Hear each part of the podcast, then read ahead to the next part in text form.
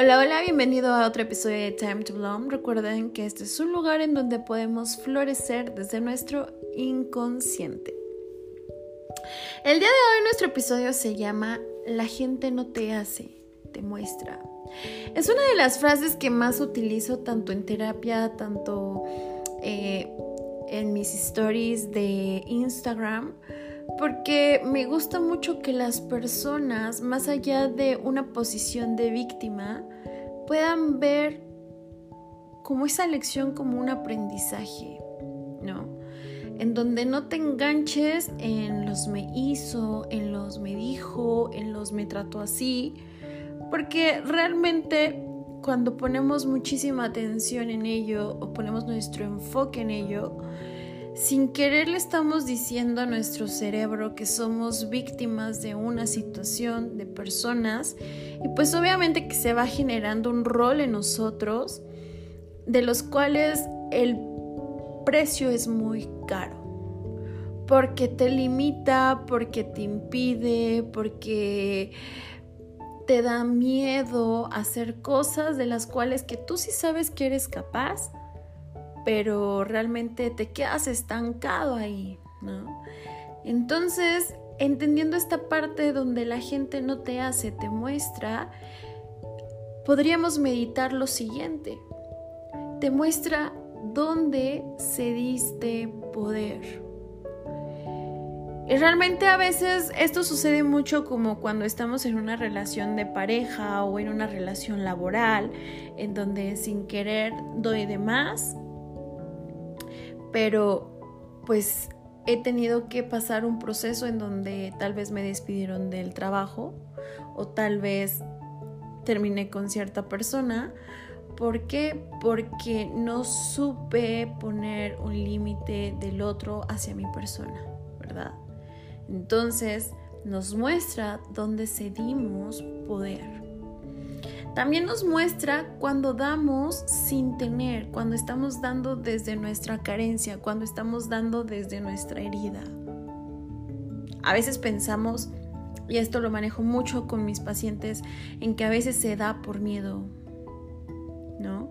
De hecho, puedes acudir a escuchar si quieres el episodio de Dar duele un montón. Justamente hablamos de esta parte del dar sin tener, dar desde nuestra carencia. Entonces nos muestran eso, cuando damos sin tener. También nos muestran donde no supimos poner límites. Y a veces el precio es muy elevado. ¿Por qué? Porque sin querer empiezas cumpliendo con el ideal de la persona, de lo que quiere y te atropellas y te atropellas y te atropellas, que al final terminas con la, con la autoconfianza por los suelos ya no crees en ti, no crees que puedes salir adelante y entonces eso te va limitando, ¿no? A que realmente puedas quitar todo aquello que te está estorbando. También nos muestran o te muestran tus inseguridades. Esto sucede mucho como cuando tenemos miedo a enamorarnos eh, nuevamente porque tenemos miedo a que nos vuelvan a lastimar. Como ya supimos o conocimos el dolor, en este proceso, ¿no?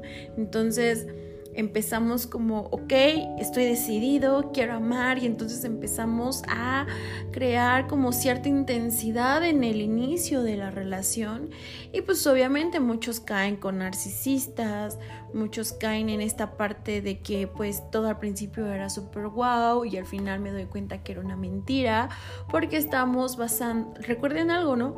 Realmente las relaciones no necesitan velocidad, necesitan profundidad.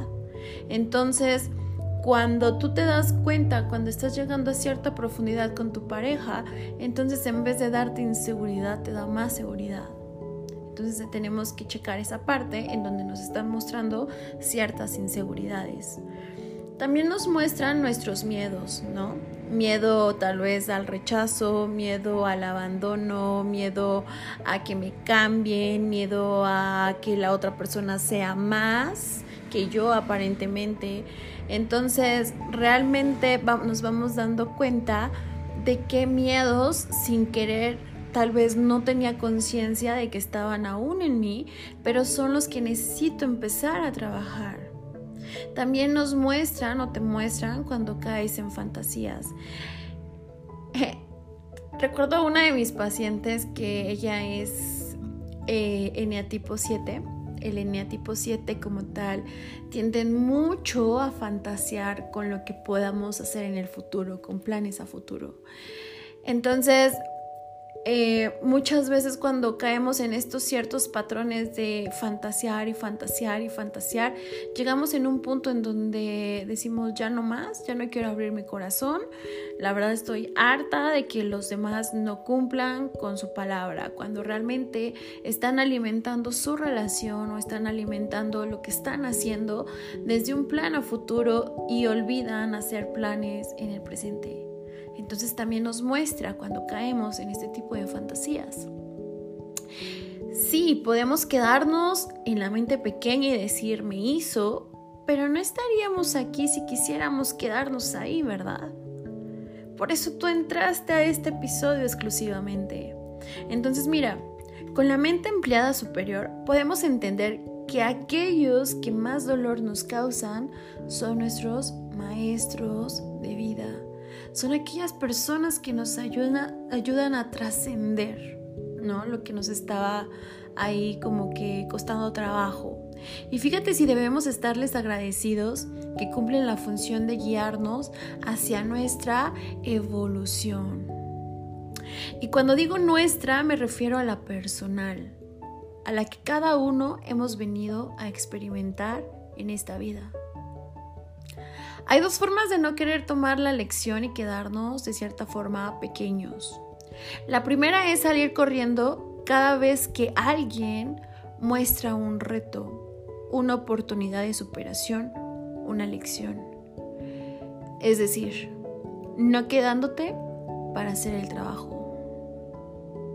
O sea, en pocas palabras, siempre huyo. ¿Te identificas? Has oído últimamente? La segunda es quedarte en el mismo lugar una vez visto lo que debes hacer, un trabajo que te consume, una relación que te daña, no tomar riesgos por un propósito profesional, es decir, no marchándote para hacer el trabajo. O sea, quedándote en esta área de incomodidad, de frustración porque el hecho de dejar, el hecho de abandonar, me coloca a mí en un lugar que no quiero porque no lo conozco, porque tengo miedo. Y por eso me es más fácil quejarme que ocuparme. Pero don't worry, la vida te volverá a poner delante una y otra vez hasta que lo aprendas. Aún así, Tú tienes la última palabra siempre. ¿Qué decides hoy? ¿Realmente quieres huir de eso que se te está presentando en esta vida? Esa prueba que dices, híjole, ahí va otra vez, como que siento que es la misma prueba. Tú decides, huyes de ella o la enfrentas o en este caso sigues ahí incomodándote e incomodando a otros, o lo enfrentas. ¿Qué haces hoy? Así es que espero tu respuesta como tal. Eh, me lo puedes mandar por Instagram, por Facebook, por TikTok. Eh, no sé, me gustaría conocerte, me gustaría saber qué opinas, si este episodio te sirvió, te conectó. Muchísimas gracias por conectar conmigo, por conectar con nosotros como, como esta comunidad preciosa que tengo en Instagram. Muchísimas gracias por porque me haces saber que te sirve. Porque finalmente este trabajo es un poco subjetivo, ¿verdad?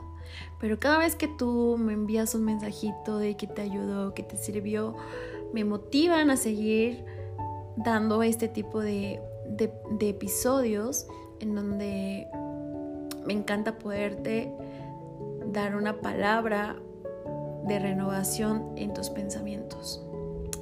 Así es que te envío un fuerte abrazo. Gracias por estar aquí, gracias por escucharme, gracias por conectar conmigo. Te envío muchos abrazos. Así es que cuídate mucho. Nos vemos en las, bueno, nos escuchamos en la siguiente semana. Me puedes encontrar en mis redes sociales como arroba mx Así es que te veo allá. Cuídate. Bye.